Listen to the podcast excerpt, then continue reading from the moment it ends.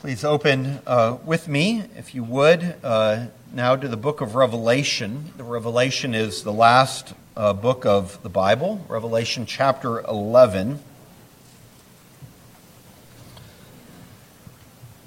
We come in our consecutive study of this book to verses 14 through 19. Revelation chapter 11 and verses 14 through 19.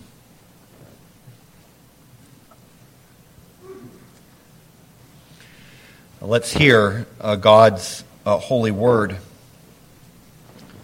The second woe has passed. Behold, the third woe is soon to come. Then the seventh angel blew his trumpet, and there were loud voices in heaven saying, "The kingdom of the world has become the kingdom of our Lord and of his Christ, and he shall reign forever and ever." And the 24 elders who sit on their thrones before God fell on their faces and worshipped God, saying, "We give thanks to you, Lord God Almighty, who is and who was, for you have taken your great power and begun to reign.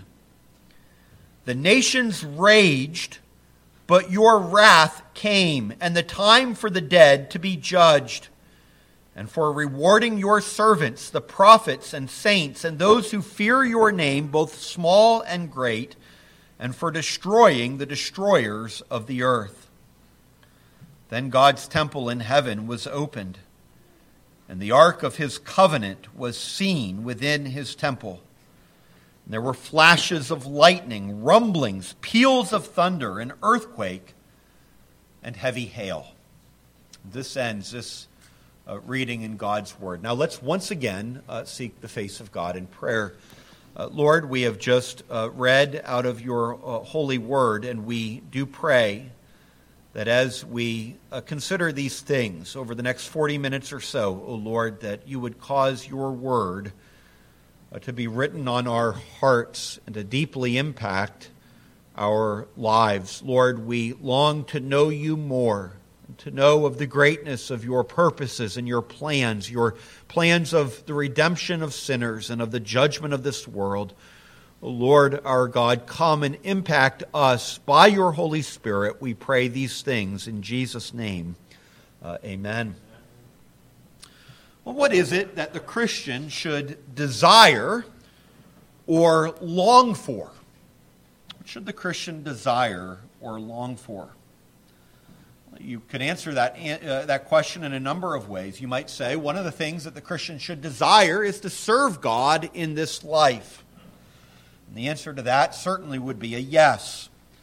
The things that we do in this life matter, and we are to serve God in our daily vocations. We are to serve God in our various relationships with family and with friends. We are to serve God in the midst of the community in which we live. We are to devote all of our talents and abilities for the service of Christ. We ought to long to serve the Lord. That is one thing. What else should we long for? Well, perhaps you might say, well, we should long to go to heaven when we die. And again, this also is a blessed truth. Absolutely, we, like Paul, should long to depart and to be with Christ, which is far better. At the moment that we die, the Christian goes into the presence of the Lord. To be absent from the body is to be present with the Lord, and to know the fruition of joy and of blessedness in his everlasting presence. Heaven should be our longing. I think as well we could answer this question in a different way also. The Christian also should long or should desire to witness the triumph of Jesus Christ in his final return. The Bible speaks of this so clearly. For example, in many places, one of those places being Titus chapter 2. Chapter 2 and verse 11, it tells us that the grace of God has appeared. And what has this grace done? Well, it's brought salvation for all people. It trains us to renounce ungodliness and worldly passions. to live self-controlled, upright, and godly lives in this present age. But then what else does this grace of God which has appeared do?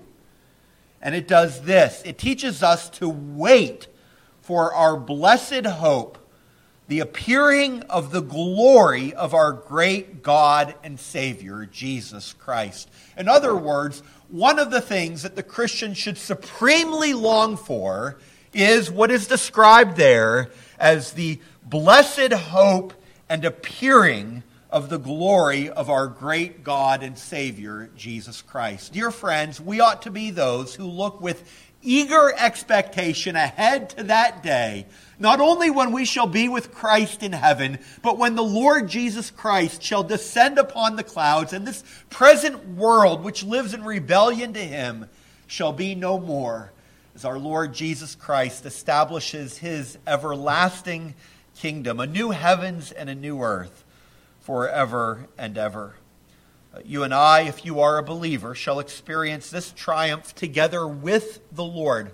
Whether you die before He returns, or whether you living shall go and meet the Lord as well in the air, you shall experience this triumph along with the Lord Jesus Christ. And for that glorious day, we should fervently long. You know, I wonder, has there ever been a particular event maybe that you have anticipated? A particular vacation that you've looked forward to? Maybe if you're in school, you look forward to graduating. Or if you are working, you look forward to retirement. If you're engaged, maybe you're looking forward to your wedding day. If you got a new job that you're excited about, you're looking forward to that first day on the new job. Maybe there's a friend that you've not seen for a while, and you're looking forward to a coming reunion with that friend. Is there something that you've looked forward to in the past? Well, how much more should you and I anticipate and long for that promised day of the Lord Jesus Christ's return? And that's what this passage in Revelation is all about. You might remember at the beginning of our study of Revelation, I said that I believe that the best way to interpret Revelation is that it consists of 7 different cycles, each cycle taking us from Christ's first coming to His second coming. The first of those cycles was in Revelation chapters 1 through 3. The second of them was Revelation chapters 4 through 7. Well, the third of those cycles is Revelation chapters 8 through 11. And so our passage today are the closing verses of this third cycle. In this cycle, which consists of Revelation 8 through 11, consisting in the 7 trumpets that are being sounded, today we come now to the sounding of that final trumpet, the 7th trumpet, which is bringing us to that moment of Christ's return. Now, in the rest of Revelation, we still have 4 more cycles yet to come, and there's going to be a lot more said, and increasingly so as we come through the book of Revelation, there's going to be a lot more said about the Lord Jesus Christ's return. So this passage is short, but what it tells us is still of great importance. Okay? In this section of Scripture, which has contained the blasting of these 7 trumpets, the blasting of warning to an unbelieving world, as the world goes on seeking to live for its own pursuits, as it worships success and money and pleasure, there are blasts of warning that we've seen to repent and to turn to God. And this final trumpet blast is this trumpet announcing the return of Jesus Christ in glory. So let's study this 7th trumpet blast today. We're going to do it under 3 different headings. Probably a majority of our time will be under the second heading today. First of all, we're going to consider the loud announcement of Christ's final triumph in verses 14 and 15. Then secondly, the elders' response of, 14, 14 and 15. Then secondly is the elders' response of heartfelt worship in verses 16 through 18. And then lastly, the glorious realization of unbroken fellowship with God.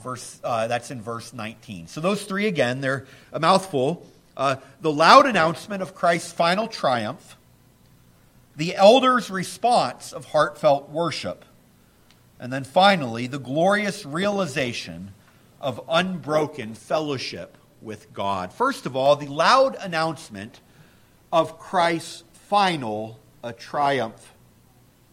We are told in verse 14 that this third woe, that is a woe to an unbelieving world, is soon to come. But then it comes now in what we find in verse 15. Verse 15, the seventh angel now blows his trumpet. And as the trumpet is blown, we're told that there are loud voices in heaven. And these voices are saying this, that the kingdom of the world has become the kingdom of our Lord and of his Christ, and he shall reign forever and ever. Now I imagine, even as I say those words, that a number of you have Handel's Messiah ringing in your own ears, and what a glorious part of Handel's Messiah it is. In fact, isn't it interesting that the Messiah is so often sung at Christmas time? And understandably so. And the point is, certainly, though, that little baby that is born in Bethlehem, who is one who will reign forever and ever over his kingdom. That promise was even given at Jesus' birth in Luke chapter 1 and verse 33. The angel says to Mary concerning this one who is going to be born of her, that he will reign over the house of Jacob forever, and of his kingdom there will be no end. And here in Revelation chapter 11, we have this announcement being made that the time is now come, at the very cusp of his return, the time is now come when this kingdom of the Lord Jesus Christ will finally and forever be established, and he shall reign forever and ever. Now, this announcement is made with loud voices. You might ask, who's making the announcement? We don't know for sure. Angels, probably. But this we do know is that this coming of Christ is a loud, it's even a deafening event. In fact, all the descriptions concerning the coming of our Lord speak of it as that which is going to be a loud, momentous event. 1 Thessalonians 4 and verse 16 tells us that the Lord himself is going to descend from heaven with a cry of command and the voice of an archangel and with the sound of the trumpet of God. And so verse 15 here, announcing the coming of our Lord, it is a loud voice which speaks. And this cry is a cry for all to hear. It's a cry for us to hear also, that when our Lord comes back, it's going to be said that the kingdom of the world has become the kingdom of our Lord and of his Christ, and he will reign forever and ever. The angels here are shouting, and they are shouting about the final triumph of Christ over all the kingdoms of this world. But you'll notice, especially in verse 15, though, that it doesn't use that plural of kingdoms, but rather it says the kingdom, singular. Some of your translations might even say kingdoms. It was translated that way in the old King James. But appropriately in the Greek text, it's just a singular, the kingdom of this world. And that goes along with the Bible's vision, that there are fundamentally just two kingdoms at work. One is the kingdom of this world, what we might call the earthly city, with Satan at its head. And the members of this kingdom are all who have not submitted themselves to the Lord Jesus Christ, bowing to him in repentance and faith. This kingdom lives in disobedience to God It opposes his reign. It worships idols, whether these idols be the love of money or of success or of popularity or the idols of false religion. And so you and I, friends, we might look out into the world and we might see great diversity, a diversity of religions and institutions and political structures and values. But the Bible says that amidst this great diversity in the world, that they are fundamentally one. One under Satan's rule. One as part of Adam's sinful race. One in their opposition to the living God. It is the kingdom of this world. But there is another kingdom. And this other kingdom, of course, is the kingdom of our Lord Jesus Christ. And this is the kingdom that Christ has established by his saving work. That Christ is the second Adam. He's the head of the new humanity.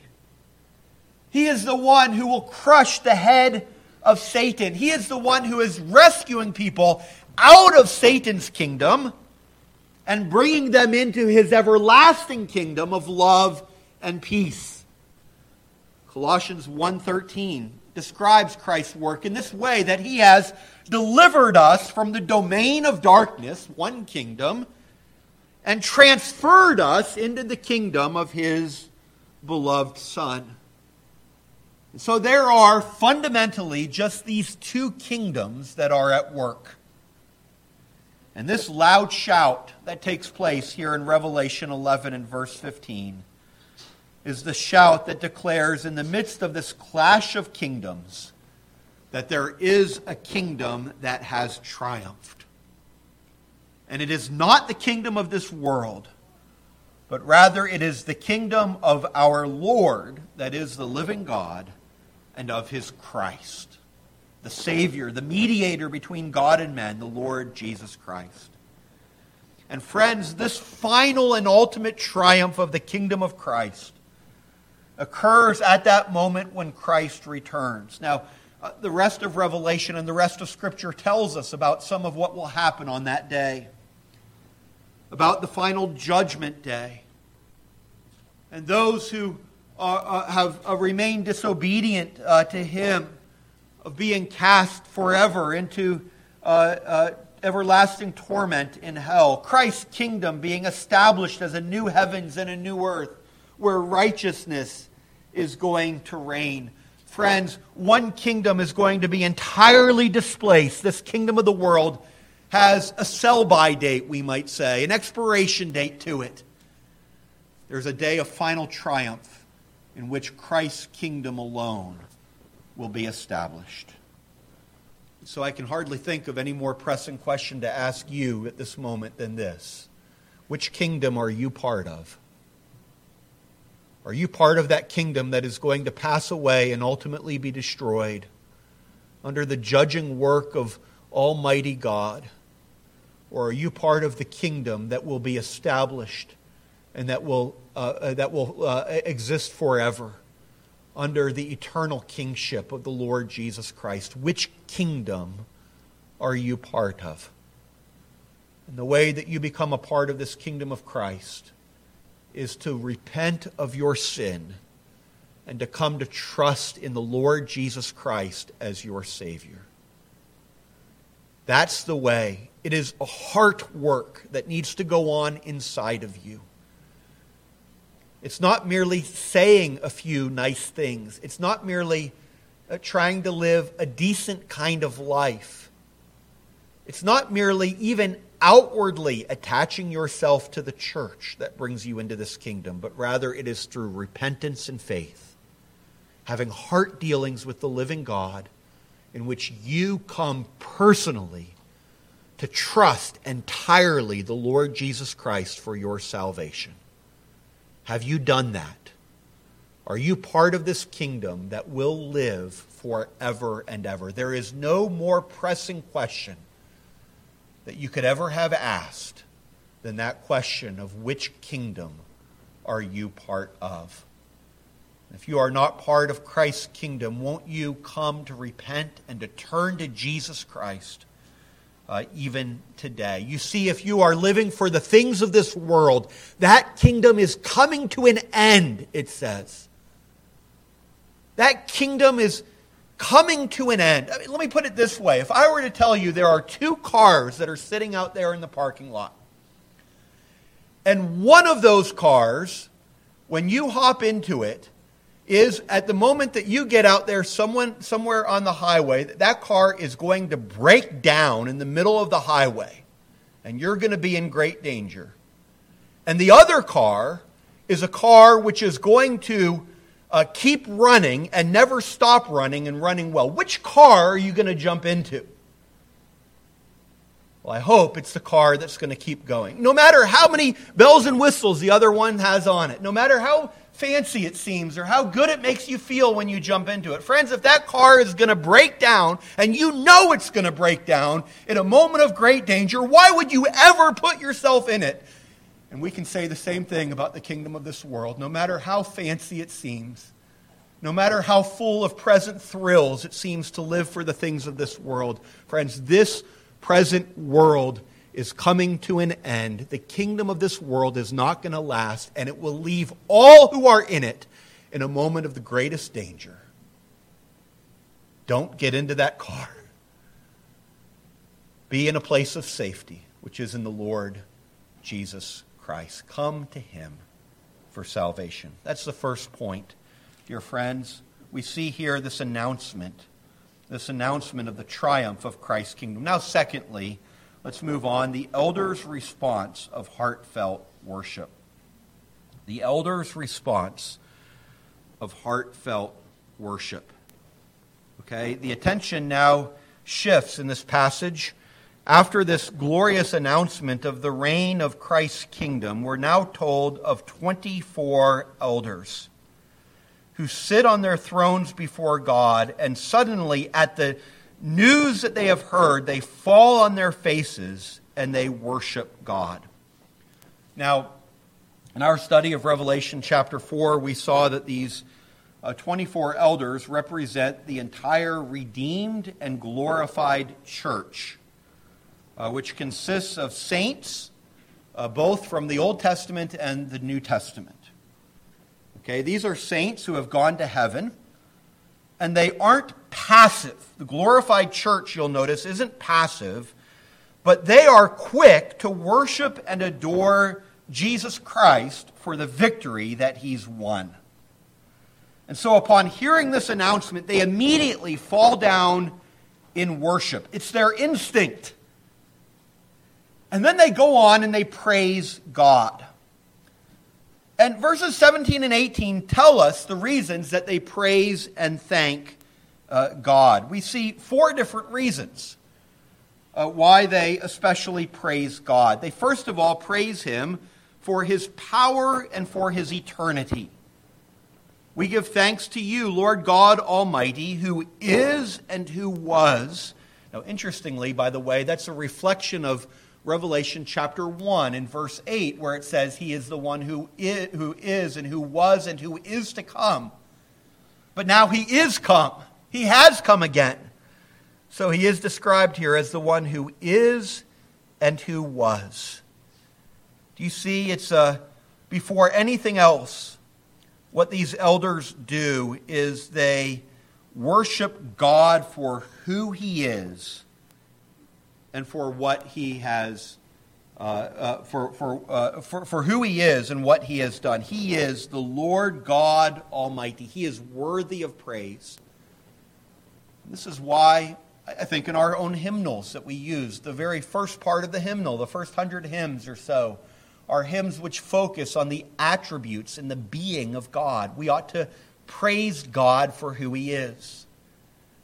This is why when you pray, your prayer should include, usually first, before anything else, prayers of adoration, praising God and thanking God for who He is in His own being.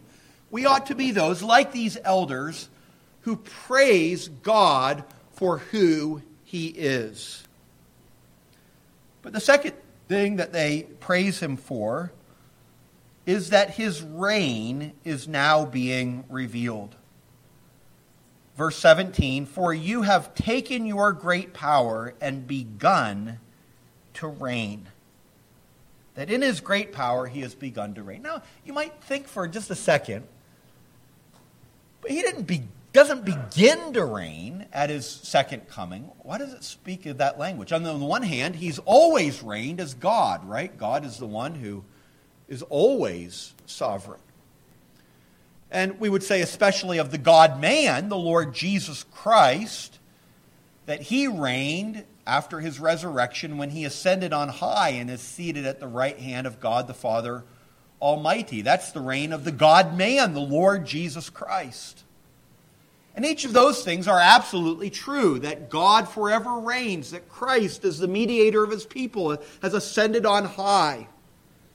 But friends, there is coming a day when Jesus Christ returns that all opposition to him is so going to be silenced, and it's going to cease, and his sovereign rule is going to become so evident and apparent to the whole of creation that it is such a drastic thing that we can even speak of it here as him beginning to reign. That the full royal splendor of God's sovereignty is going to be revealed at this moment. And friends, this final and complete reign of our Lord is a worthy object of praise. So they praise God for his power and eternity. They praise him for his reign now being revealed. The third thing is that they praise him for his wrath against the nations. Verse 18, the nations raged, but your wrath came, and the time for the dead to be judged. And at the end of the verse, and for destroying the destroyers of the earth. And here we see that God is praised for his judgment of the wicked. Literally, verse 18 says that the nations were angry, but your anger came. The word is the same. They're raged in wrath in the ESV. And the idea is simply that as the nations, the unbelieving of the world, have set themselves in opposition or rebellion against God, that God's wrath to them is a just wrath. It's a righteous wrath, a fitting response to human rebellion. Friends, isn't it good? We can praise God that in a world that is marked by abuse and oppression and injustice and ultimately in opposition to the King of Kings, we have a God who sees and who will bring this world to its rights. And friends, we have a God of justice. And that is a reason that we ought to praise him, that he is such a God of justice. But the fourth reason for praise is that it's a reason of God's reward of his servants. We see that in verse 18. They thank God for rewarding your servants, the prophets and saints, and those who fear your name, both small and great. Now, I don't think that each one of these words is a different category of people, but as it were, he is mounting up the words, the servants, prophets and saints meaning holy ones, those who fear your name. Okay, these are all words which describe Christians. These are believers. And he's mounting up words, and then he says, in case you don't understand that I'm referring to all believers, he says both small and great, all who trust in the name of the Lord Jesus are going to receive reward from him. Now, it's not a reward of merit. It's not because we are so great. But it's a reward of God's grace that you and I who trust in him receive far more than you and I ever deserve from his hand. We are given a kingdom. We are given the privilege of being called the sons of God. We are going to experience heavenly reward for all eternity. What a God of abundant provision and of grace. And friends, we are to praise him for the good things which we have received and will receive at his hand. So here you see he is mounting up all these reasons. These elders are mounting up the reasons in which they are praising and thanking God at this moment of Christ's return. Let me just apply this word in a few ways to us. And I especially want us to see a few things about the worship which we offer to God now. A worship that is based upon the worship of these 24 elders who worship at this coming of the Lord Jesus Christ. And the first point of application is this. It is that worship must be our first instinct and priority. Worship must be our first instinct and priority. Okay, we see this in the passage. As soon as the announcement is made that the kingdom of this world has become the kingdom of our Lord and of His Christ, as soon as the triumph of Christ's return is made known, what is the immediate instinct of these elders? But it is to fall down into worship. They want to adore God for who He is and for what He has done. And so it ought to be in our lives too. This is why we set aside the first day of every week as a day of worship. Because we say worship should be our instinct. Having received so much from the Lord, we ought to long to gather with His people and make His praise known. And we ought to do it regularly. And we ought to do it consistently. And I dare not worship. In fact, as the week moves along, I ought to be longing and anticipating, Lord, is it soon that I get to come together with your people and worship you yet again? You see, that's the instinct of God's people. There's a priority to it. Worship is our most important work. It's what those saints who have gone before us are doing. And it's what you and I ought to do as well. And similarly, in your own private life, as you go through life and you experience the Lord's presence, or you experience the Lord's gifts, or as you're meditating on the Lord, turn those things quickly to the Lord in worship. Throughout the day, tell the Lord that you praise Him, and you thank Him, and you ought to pray to Him, and sing songs to Him, and delight to make known His praise, because that is the instinct and the priority of the people of God. Worship must be our first instinct and priority. Secondly, this. Worship must be full of reasons for worship. What I mean by this is simply that our worship should contain content. Did you notice that here? The elders say, we give thanks to you, Lord, but they don't just repeat that over and over again, but rather they say, this is why we give thanks. They give reasons, content to what they're saying. And this is why, similarly, in our worship, that we want to fill our worship with the Word of God. That our songs are theologically, biblically rich hymns that we sing. Our prayers are full of scriptural language. This is why we hear the Word of God. It's so that we have, as it were, our minds continually fed with all the reasons that we should praise Him, and then we overflow in praise and thanksgiving for who He is. There should be content for our worship. And indeed, how can you fuel your praise of God? Well, it is by feeding your minds upon the Word of God. You give reason for praise, and then you desire to praise Him. That's why in the worship services of this church and in our lives individually, there needs to be a lot of the Word of God. Give yourself reasons to praise. But then the third thing that I want to say about our worship, not only should it be our first instinct and priority, not only should our worship be full of reasons for praise, but then thirdly, our worship, dear friends, is anticipatory. Okay? Our worship is anticipatory. And what I mean by that is what we do now is going to be our eternal occupation.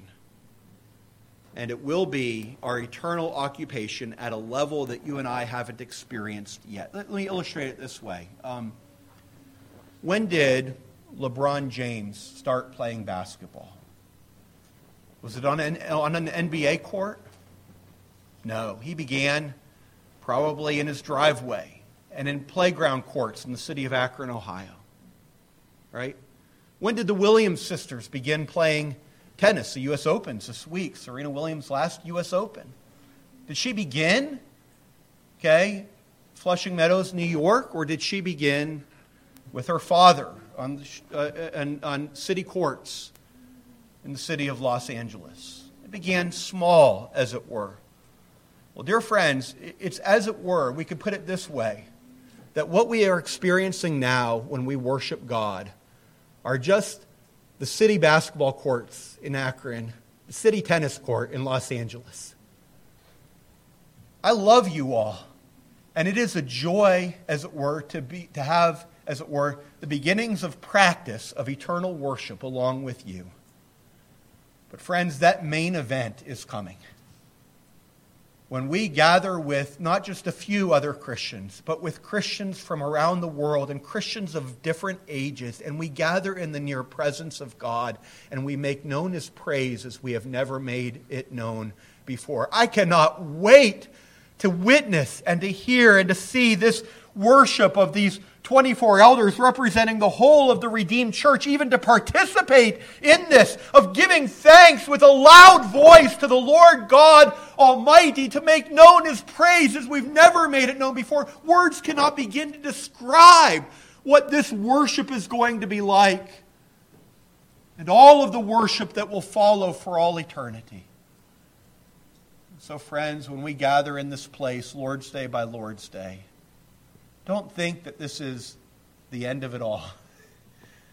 This is the practice. This is the beginnings of what is yet to come. And so we worship Him fully now, heartily now, in anticipation of what that worship is going to be that we engage in someday. Let's move on now to our third and final point, Our third and final point, and so we've seen this announcement of Christ's final triumph. We've seen the response of worship by these elders. But now, third and finally, I want us to consider the glorious realization of unbroken fellowship with God. What will happen at the time of Christ's return? Verse 19 describes it this way. It says, "Then God's temple in heaven was opened, and the ark of His covenant was seen within His temple. And there were flashes of lightning, rumbles, peals of thunder, an earthquake, and heavy hail." Those symbols of lightning and thunder and an earthquake and hail, these are the things that, as it were, attend the presence of God. You think of God coming down on Mount Sinai to give His law. You think even of the moment when Christ was crucified on the cross of Calvary. This is saying something very significant is happening. And what's the significant thing that's happening? And it's describing it in the language of the temple and of the Ark of the Covenant being revealed. Well, again, this is symbolic. What did the temple represent? The temple was God's dwelling place among His people. What did the Ark of the Covenant represent? The Ark of the Covenant represented the fellowship, the intimate, perfect, real fellowship between God and His people. Now, in the Old Testament, you will remember that ark was contained within the Holy of Holies in the temple. And only the high priest, and he only once a year could come into that after the shedding of much blood. There was a barrier, a curtain that separated the people from the Ark of the Covenant that represented sweet fellowship with God. Well, friends, with all of that background in mind, this is saying at the coming of the Lord Jesus Christ, when He returns, friends, that temple is going to be made open, wide open to the people. The Ark of the Covenant, that which was hidden, kept secret as it were, is now going to be seen by you and by me within that temple. How is it that we can You think of the mercy seat on that ark, representing ultimately the atoning blood.